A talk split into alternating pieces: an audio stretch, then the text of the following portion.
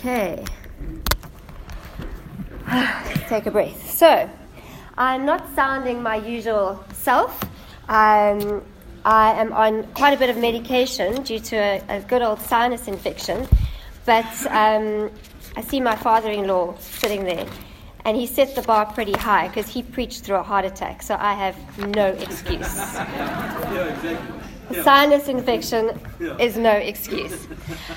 Um, so yes, we've been walking through James. Oh, sorry, I just want to make sure I've got everything on and rolling. It's buzzing. Great.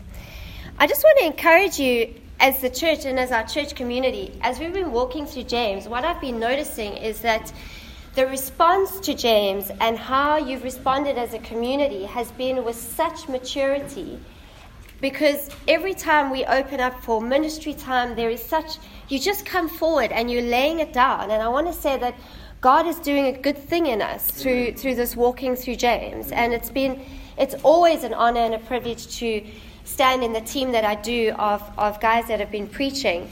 Um, I have caught up on everyone that we've missed, and each one has just been absolutely amazing. About three or four weeks ago, Martine uh, spoke a bit into James 4, because that's where I'm heading, on the struggle of a divided person. Um, so we've, we've been a lot in James 1 and we've been wandering around there. And because we don't really do anything by order in this church, we're just going to jump straight to James 4 and then we'll probably go back to James 2. But you know, it keeps it exciting, keeps it very exciting. I'm also going to be reading out of the Passion Translation because I sometimes feel that when you read the same translation over and over again, you get a bit familiar. And so you almost, um, you know what's coming.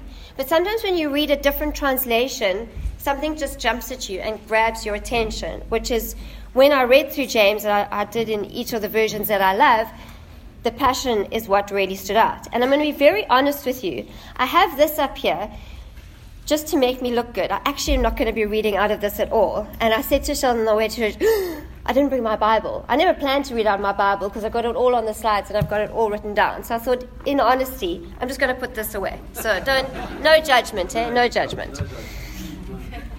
Okay, let's see if we are rolling. There we go. I'm going to read uh, James 4 1 to 10 is what we're going to be working through this morning. Uh, so bear with me, but I'm going to read it in its entirety and then we will start picking out some parts. So, James 4 1 to 10. What is the cause of your conflicts and quarrels with each other? Doesn't the battle begin inside of you? As you fight to have your own way and fulfill your own desires, you jealously want what others have, so you begin to see yourself as better than others. You scheme with envy and harm others to selfishly obtain what you crave. That's why you quarrel and fight. And all the time you don't obtain what you want because you won't ask God for it.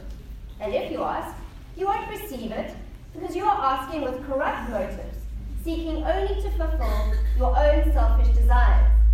You have become spiritual adulterers who are having an affair, an unholy relationship with the world. Don't you know that flirting with the world's values places you at odds with God? Whoever chooses to be the world's friend makes himself God's enemy.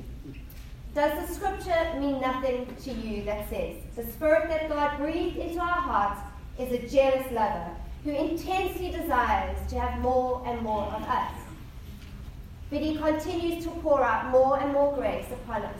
For it says, God resists you when you are proud, but continually pours out grace when you are humble. So then, surrender to God. Stand up to the devil and resist him, and he will turn away, turn and run away from you. Move your heart closer and closer to God, and He will come even closer to you. But make sure you cleanse your life, you sinners, and keep your heart pure, and stop doubting. Feel the pain of your sin. Be sorrowful and weep. Let your joking around be turned into mourning, and your joy into deep humiliation. Be willing to be made low before the Lord, and He will exalt you. So that's quite a it's a it's a chunk, I know. And it's, it's one of those, sometimes when you read James, you feel like you're just getting like knocked all the time. And you're like, gee, can, let's just slow it down, James, Jacob.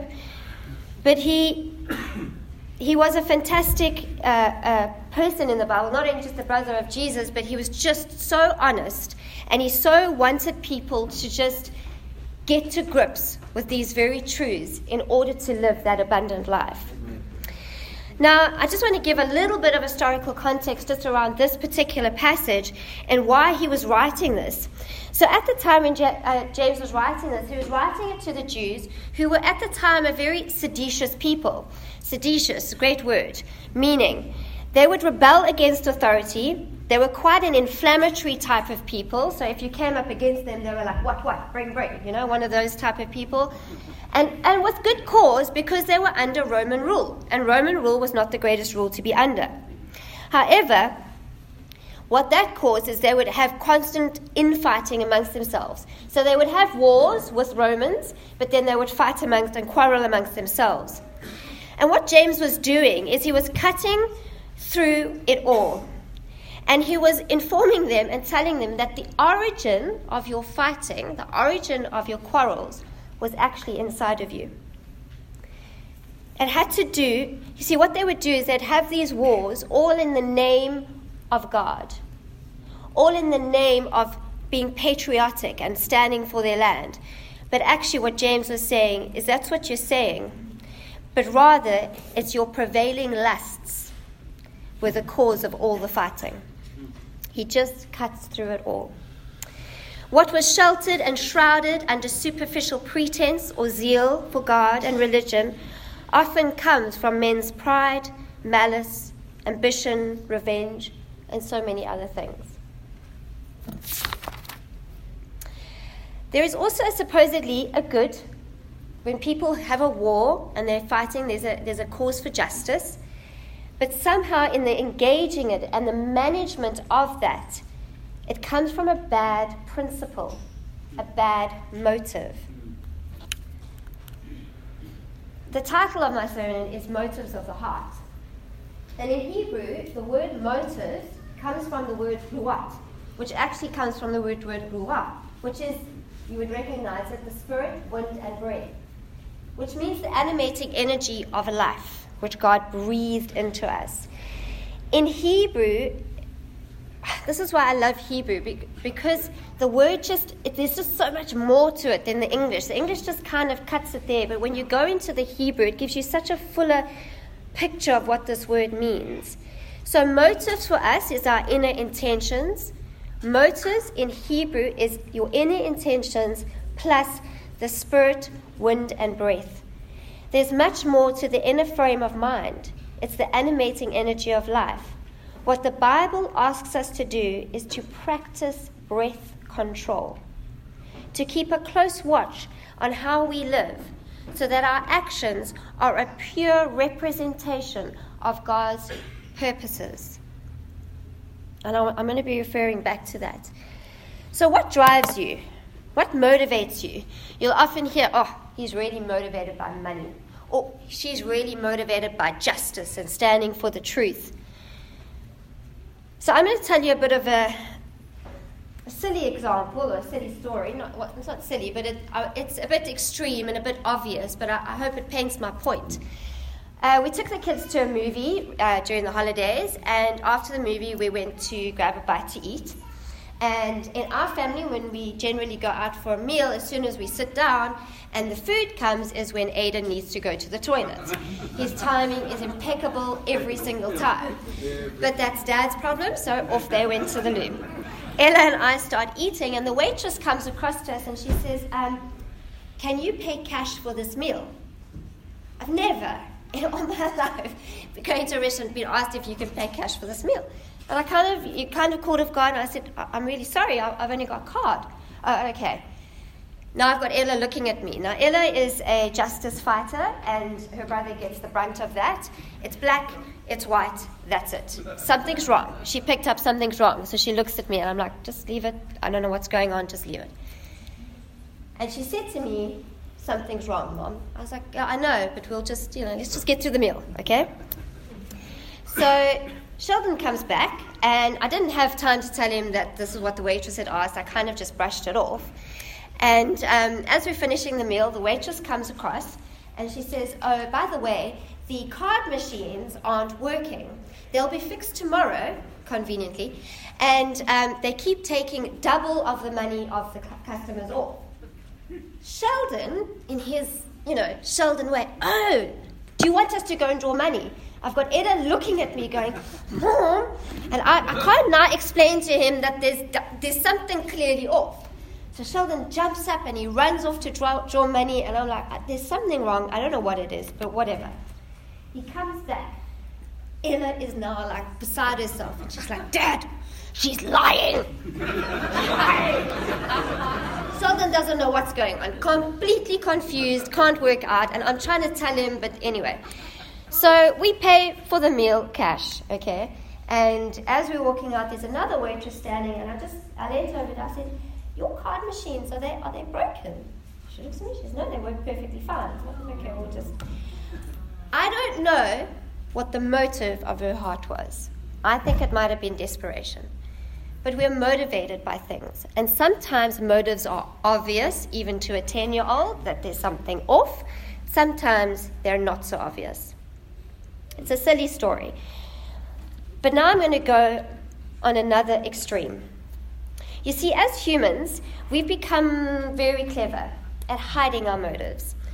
So clever, in fact, that we even hide them from ourselves. We are convinced that what we're doing is the right thing to do. We've convinced ourselves. Mm, but actually, mm. if we sat down and got to grips with it, maybe it isn't. What motivates a jihadist? Jihadist, suicide bomber. I did a bit of research um, on human sciences with regards around a jihadist and their, and their way of thinking. And there was a scientist called Bandura, a human, a human scientist of human social studies, and he concluded the following after going through many uh, tests. It requires conducive social conditions rather than monstrous people to produce atrocious deeds. Given appropriate social conditions, decent, ordinary people can be led to do extraordinarily cruel things. Let's think of a jihadist, a young man, they usually are young men. He could have come from a broken home, as simple as a broken home, or an abusive home, even a good home, but he was bullied. Lies took root in his heart, and they grew into a heart motive to fight for justice, to belong, or simply get affirmation and acceptance and sometimes even love, or the perception of love. And the next picture, he has a suicide vest attached to his body. That's what a heart motive can do. Okay, Kathleen, you've gone a little extreme. Okay, we, we know no potential jihadists sitting in the building, I don't think. Well, if you are, Jesus loves you. Um, but sometimes extreme gets your attention. You see, above all, the heart is deceitful. Jeremiah 17, verse 9, out of the message translation. I've chosen a lot of translations so you know you can identify with one of them and think, you know, I know what I'm talking about and feel better when you walk out. The heart is hopelessly dark and deceitful, a puzzle that no one can figure out. But I, God, search the heart and examine the mind. I get to the heart of the human. I get to the root of things. I treat them as they really are and not as they pretend to be. We pretend a lot, so much so we can we actually believe it. So we are familiar with these sayings. Let's get to the heart of the matter. That really spoke to my heart. Just follow your heart. Oh, he's had a change of heart. Listen to your heart. This next one is not a, a, saying that rolls off the tongue, but I thought it was a really good one. Whatever your heart clings to and confides in, that is your God. Even as Christians, we cling and confide in other things rather than our Jesus.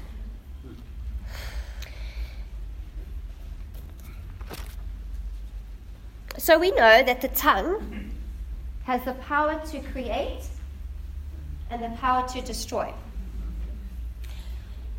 The heart fuels the tongue. It comes from your heart. Mm. The tongue doesn't just do it on its own. Okay, it comes from somewhere. It's fueled by something. Luke 6:45 The good person out of the treasure of his heart produces good. For out of the abundance of the heart the mouth speaks. It also is referenced in Matthew 12:34. Out of the and that's Jesus was saying in Matthew 12:34, you brood of vipers, how can you speak good when you are evil? For out of the abundance of the heart the mouth speaks. Uh, Psalm 139, 23 to 24. Search me, O God, and know my heart. Test me and know my anxious thoughts. See if there is any offensive way in me, and lead me in the way everlasting. Have you ever asked God to test your test you? Um, I advise it, but I don't advise it. It's one of those. It's really good, but at the same time, I have never, in my whole entire life, been questioned more about my heart motives than I have in the last five years of leading a church, and I didn't see it coming. When I was first questioned about a heart motive around an issue, I was absolutely dumbfounded. Firstly, I was dumbfounded that this person couldn't see that my heart motives were awesome. They were pure. How, how, how, how could it be anything else? I mean, I'm me, for goodness sake. They thought differently. Um, I jumped firstly to complete shock, and then I went straight into defensiveness like, how dare you? How dare you? You ever done that? Someone questions you on something? Your first, your first thing is, well, I mean, how, firstly, how dare you? Do, you? do you know who I am? Do you know who I am? Guess what? You're nobody. Hate to break it to you. Yeah. And then I twirled into doubt. Good old doubt. Maybe they're right. Maybe this is, maybe this is who I am. This is, this is me. I'm actually the worst person on the planet. My motives are just awful. I'm never going to get this right. And I, I wallowed there for ages, actually, if I'm honest, just wallowed around in doubt. And then the scripture, Psalm 139, 23 to 24 Search me, God, and know my heart. When I eventually did get to that point of going to God, and I had to get honest, and I had to face up to some things that were in my heart that had been, I had been deceiving myself of. That line, Search me, O God. And He did. And He does it in the most beautiful way. It's not how you think it's going to be. Mm. But at the same time, it's still quite painful. Mm. Because you've got to face up to things and you've got to own what is yours. You've got to stop blaming others. What is yours to own? Mm. It's not everybody else's fault. Sometimes it's your own. It's your own heart has got you into the situation. Yes, things have been done to you. And like that lady from the healing, you've got to forgive, but you've also got to own your side of it too. And when you come out on the other side of this process with God, what I realized is that my motives were pure and true, however, not always perfect. My motives are not always perfect, but I've got to a place where I'm very comfortable in knowing that my motives are pure. My love for people, for this community, is pure and comes from a pure place. But I had to go through that first. Otherwise, I'd always, I'd always question myself. So now we're going to get a little bit practical with James. And we're going to jump to verse 4. You have become spiritual adulterers who are having an affair, an unholy relationship with the world. Don't you know that flirting with the world's values places you at odds with God?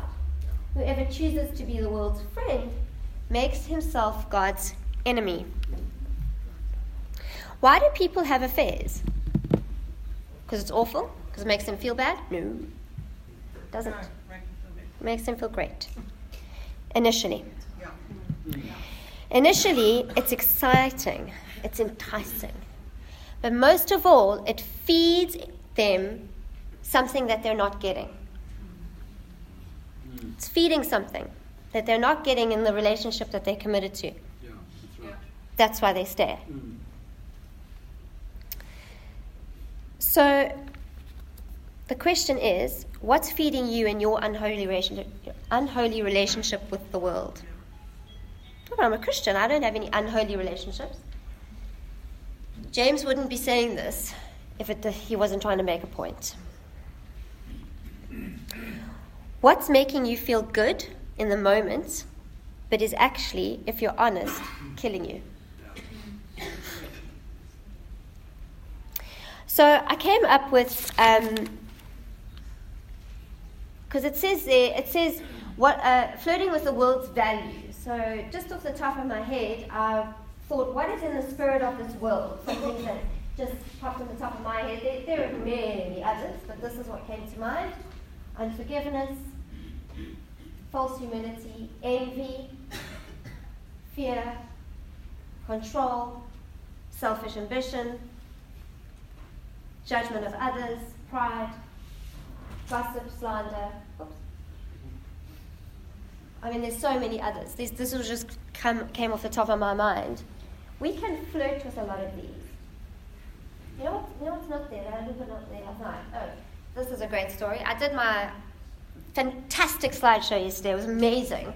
So I came to Sheldon last night and was like, babe, can we go to the slideshow? He's like, yeah, sure. Aiden had deleted the whole thing. So um, at half past nine last night, I had to redo it. But I forgot to put on there um, doubt. Doubt is a huge one. So I was in a relationship um, with Dart. We were in uh, quite a, a long-term relationship, uh, quite abusive actually. He never believed a word I said, and um, I had to break up with him because he was really clingy.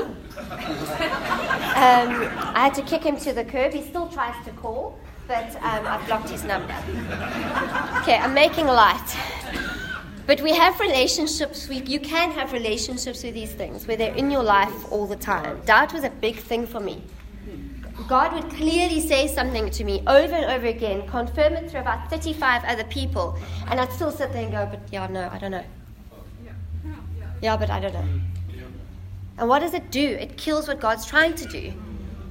If you're flirting with any of these, if you, you have a relationship with any of these, today God is going to do something. He's going to break it. Because you can't go on like this. You're not going to live that abundant life that is promised if you're flirting with any of these. Many have a relationship with fear.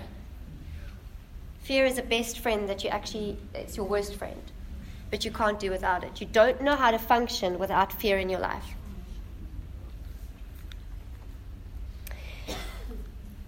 Where has your heart deceived you?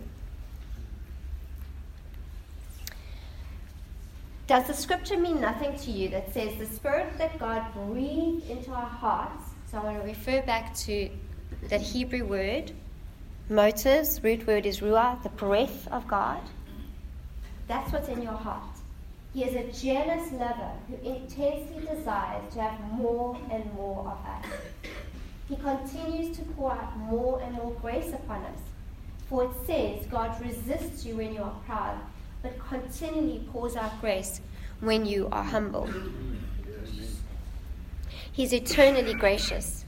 He's eternally gracious because he is eternally good. He knows no other way. That's his character, the very core of who he is. And he always provides a way out. Whatever situation you are sitting in right now, He will always provide a way out.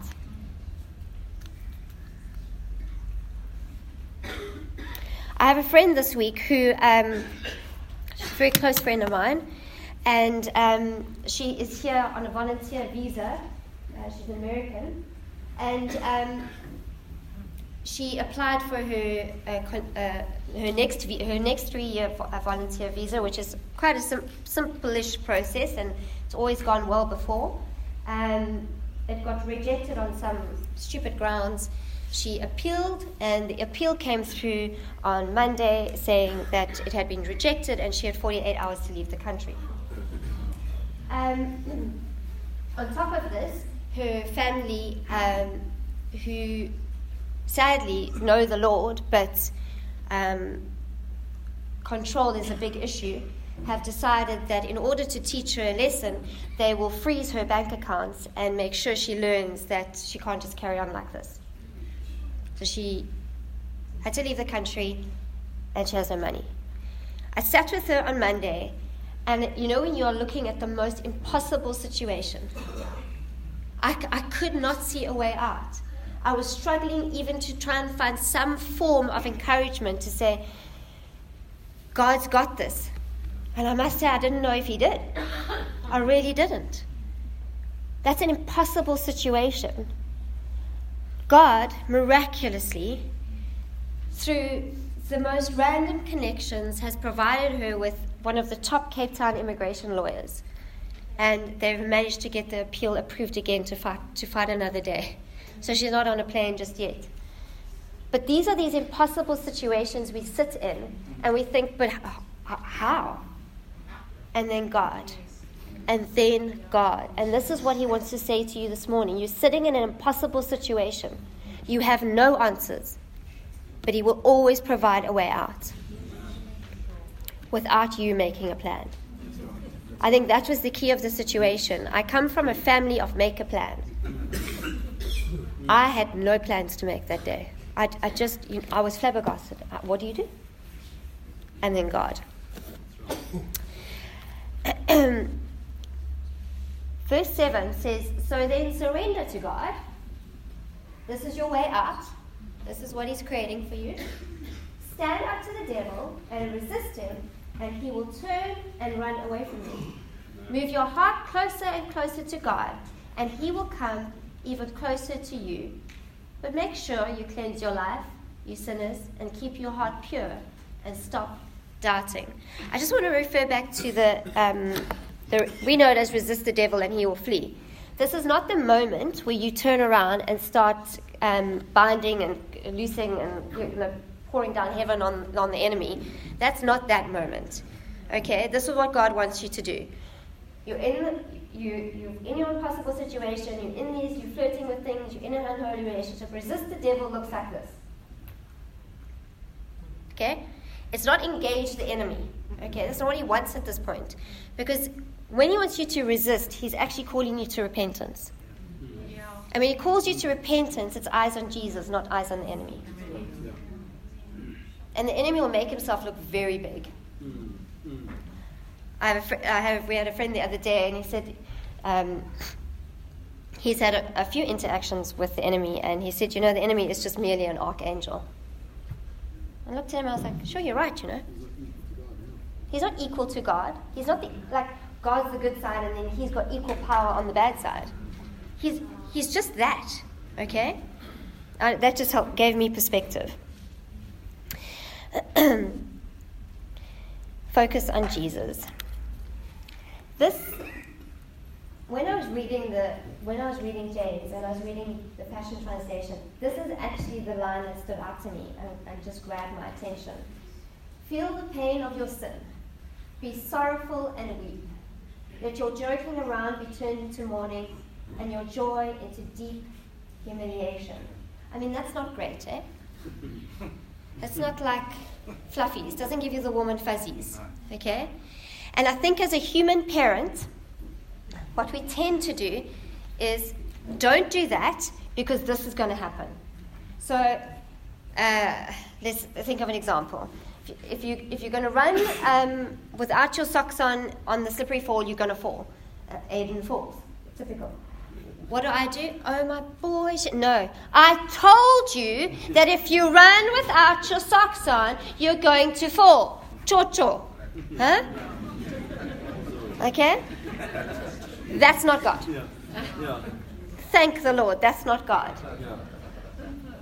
He actually calls you and he says, I want you to feel the pain of your sin, be sorrowful and weep, that your joking around be turned into mourning and your joy into deep humiliation, not because he wants to teach you a lesson, because he wants you to be made low before him, because he wants your heart, because he wants to deal with your issues. We live in a world where you can numb anything. Yeah. Anything. I had some. I, have had a head. I've had four head colds in six weeks. Okay, I've been living my best life. It's been amazing. It's been amazing. he knows as soon as my nose starts and the voice changes, he's like, oh, here we go again. What I found interesting is because this time I actually went to the doctor. It took me a while to get there. So I'm explaining to him, I've had four head colds in six weeks and I've just had enough. So he has a look at me and he goes, So problem is you have an underlying sinus infection that you have been um, dealing with the symptoms but not the root. Oh. Right. That's why it keeps coming back. And this time it came back. It wanted to show me who's boss. What is that sin doing in your life? You've numbed it, you've dealt with the symptoms, it keeps coming back. It's coming back in such a way that it's going to take you down. Okay? You can flirt with it, but it will kill you. I know it feels very hard hitting here this morning. But I want you to feel the grace and love of God because He always creates a way out. There is a call to sincere repentance, facing up to the pain we have been through and the pain we have caused. Owning what is ours to own, no more blaming.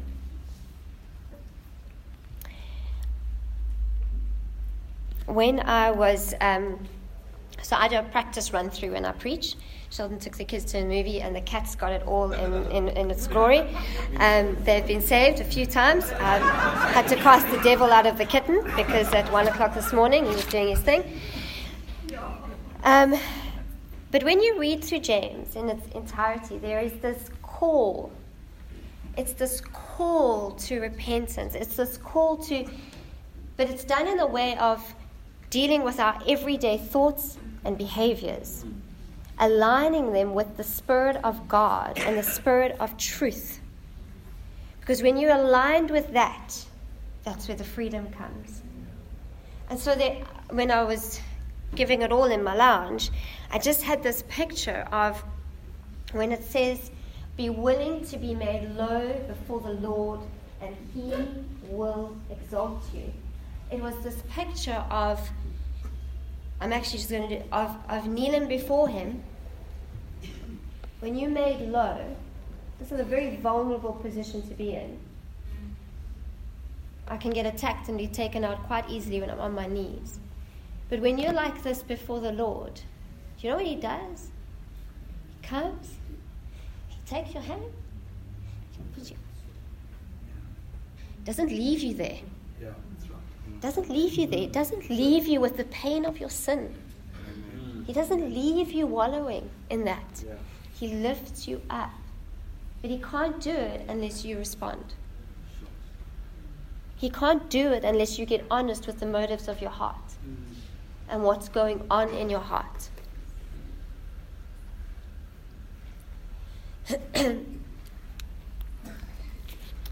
so, as they say, flat flat most is no eight.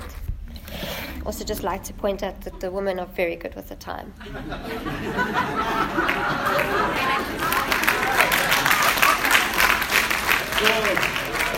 We've had a 45 minute over there, 48, we had a one hour. One hour, one minute. Are you having a laugh? People got lunch. The woman nailed it, opposite level. I'm, I'm making light now. I'm making light, yeah. Yeah, that's what they always say, they live outside of town, really. Um, so would you go and put that song on for me? out of all of this, out of all my prep time around this preach, out of everything that I felt God's been saying through James, I have to open up this morning because there is a time and a place for you to get real. There's a time and a place for you to stop flirting with these things.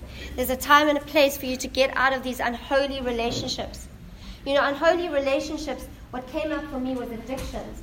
You can be addicted to pills, drugs, over the counter medication. You can be addicted to alcohol. You can be addicted to an unhealthy relationship that you know you shouldn't be in. This is what God wants to deal with this morning.